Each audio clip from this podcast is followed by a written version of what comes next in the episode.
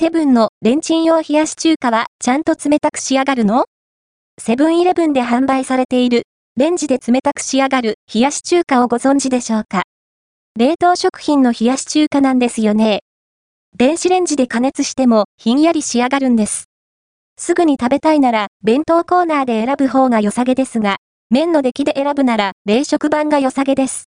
冷凍食品コーナーで見かけるレンジで冷たく仕上がる冷やし中華は429円、税込み、税別398円。内容量は 365g、そのうち麺が 200g。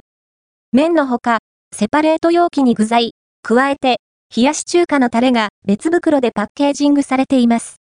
製造者は日霊フーズです。この商品、麺の上に、がっつり氷が盛られているんですよね。この氷ごと、具材トレイも、一緒に電子レンジで加熱するんです。スープは、自然解凍となります。割と早く解凍できますよ。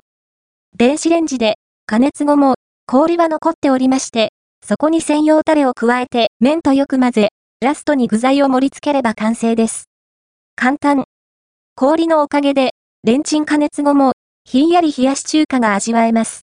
考えるもんですよね。味としては、実にオーソドックスで王道の味わい。酢醤油ベースのちょっと甘めのスープ。キュッと酸味のくる、すっきり系の甘酸っぱさは、まさに夏に欲するテイストでしょう。麺は、細めで引き締まった腰加減、加熱時間次第かとは思いますが、癖のない風味でスープとよく絡み、空腹をよく満たしてくれるボリュームが嬉しいですね。具材は、オクラ、もやし、カニ、カマ、煮豚、紅生姜、冷やし中華の定番具材である、錦糸卵やきゅうりがない。肉物が、なんとなく謎肉感あるんですけど煮豚なんです。本品の中でやや浮いた存在な気もしますが、厚切りで食べ応えがあって、濃厚な味付けは評価したいところ。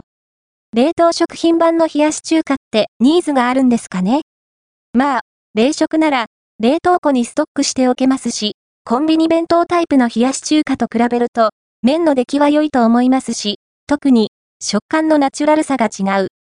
これからの冷やし中華の選択肢として、この、レンジで冷たく仕上がる冷やし中華もぜひどうぞ。気になるカロリーも確認しておきましょう。